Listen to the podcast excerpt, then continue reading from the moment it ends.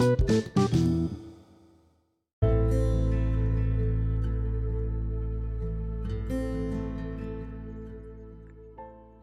दोस्तों, मैं आपकी दोस्त निशिका। आप सुन रहे हैं कुछ बातें, स्वागत है आपका। दोस्तों, आज मैं आपको सुनाने जा रही हूँ एक कहानी, जिसे लिखा है निशा कुमारी ने। आज कई सालों बाद ऐसा लग रहा है मानो मैं जी रही हूँ। इतने दिनों तक अपनी जान से जो जुदा थी? दो जिस्म, एक जान। एक दूसरे के मन में छुपे रहस्य को भाप लेते थे। खैर, वो तो मेरी माँ है। उनसे कुछ छुपता है क्या? आज मैं बहुत खुश हूँ। मन कर रहा है झूम कर गाऊं, चिल्ला कर सबको बताऊँ। आज पापा माँ को लाने वाले हैं। वर्षों बाद आज मैं माँ से मिलने वाली हूँ। जब वो आएँगे ना तो उसको एक टक निखारूँगी इतने सालों में कहीं कुछ बदल तो नहीं गया। पूछूँगी उनसे, आपको मेरी याद नहीं आई माँ? फिर से उनकी गोद में सर रखकर सोना है। इतने दिनों तक क्या क्या हुआ, सब सुनना है।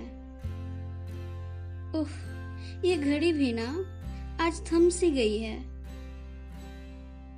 पापा कब आएँगे? एक टक दरवाजे पर नज़र बिछाए बैठी हूँ। अब तो शाम होने को है, अब भी नहीं आए। मैंने माँ के लिए हलवा बनाया है। खिलाते हुए बोलूँगी, देख माँ, मैं खाना बनाना सीख गई। अब ना मैं सारा काम भी कर लेती हूँ। तुम्हें कभी शिकायत का मौका नहीं दूँगी। बस तुम फिर से छोड़कर मत जाना। यूँ ही कुछ देर बाद सोचा किचन में देख लूँ।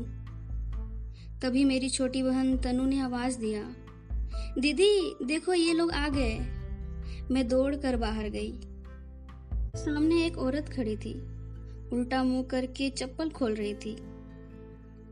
अब तक जो ये शब्द नहीं बोला था, और अब तक की सारी ममता को जोड़कर उसे आवाज़ दी, माँ, ये शब्द सुनते ही वो पीछे मुड़ी। मैंने सोचा था जैसे ही पीछे मुड़ेंगी, दौड़कर गले से लग जाऊँगी। लेकिन ये क्या था? मेरे पैर जैसे थम गए। मेरा मुँह खुला का खुला रह गया। जैसे बड़ा सा झटका लगा हो मुझे। मैंने खुद को संभालते हुए कहा, तुम तुम तो मेरी माँ नहीं हो? मेरा दिल टूटकर बिखर सा गया। ये औरत कौन है? मेरी माँ कहाँ है? और, और पापा इसे क्यों लेकर आए हैं? मेरे आँखों से दिल के दर्द बाहर निकल रहे थे। मन में कई सवाल भी थे। वो दोनों रूम में बैठकर बातें कर रहे थे। मैं उनके पास गई। कौन हो तुम? और यहाँ मेरे पापा के पास क्या कर रही हो? पापा ये कौन है? बेटा ये कुछ नहीं सुना मुझे। इतनी ना समझ भी नहीं कि मैं आपके दुल्हन को ना समझ पाऊँ। मैंने उस औरत का हाथ पकड़ा और बोली, तुम मेरे पापा से कैसे शादी कर सकती हो? अगर तुम्हें शादी ही करनी थी तो किसी अपनी उम्र के लड़के के साथ कर लेती। या फिर मुझे कहा होता, मेरे बहुत सारे दोस्त हैं।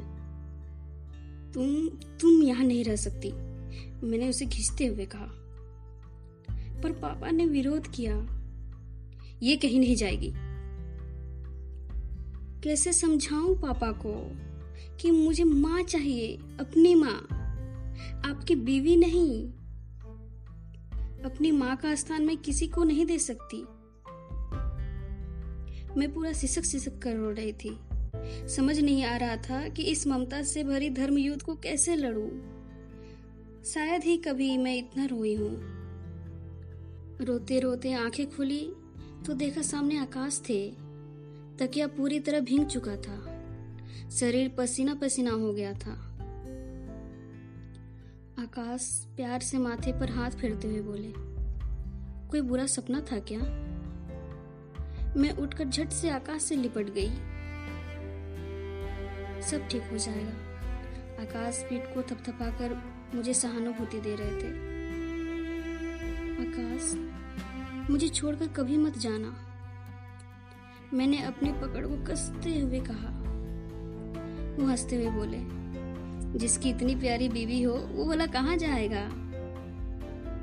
पाँच साल हो गए हैं हमारे शादी को। बीस साल की उम्र में ही मेरी उनसे शादी हो गई थी।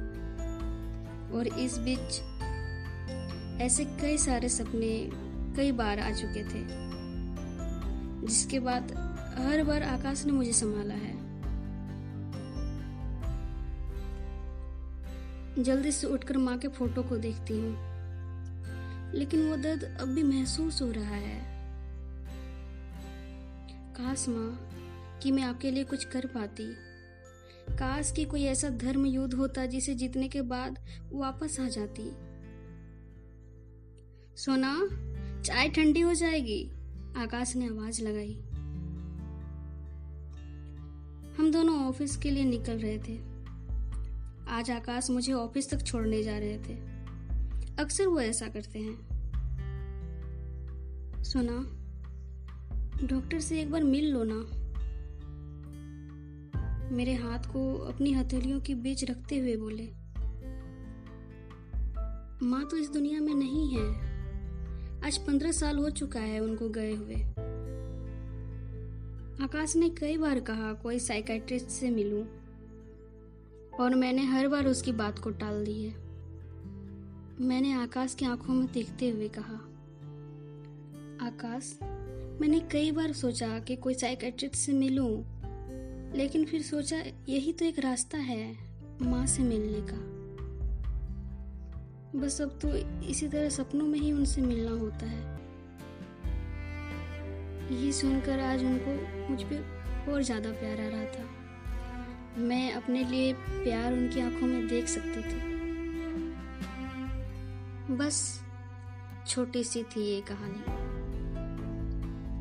दोस्तों, आपको हमारा पॉडकास्ट कैसा लगता है, हमें ज़रूर बताएँ। हमारा ईमेल आईडी है कुछ बातें 2019 at the rate Gmail dot com अच्छा लगे तो शेयर ज़रूर करें। आप सुन रहे थे कुछ बातें, मैं आपकी दोस्त निशिका। फिर मिलूँगी एक नई कहानी के साथ। टेक केयर जय हिंद।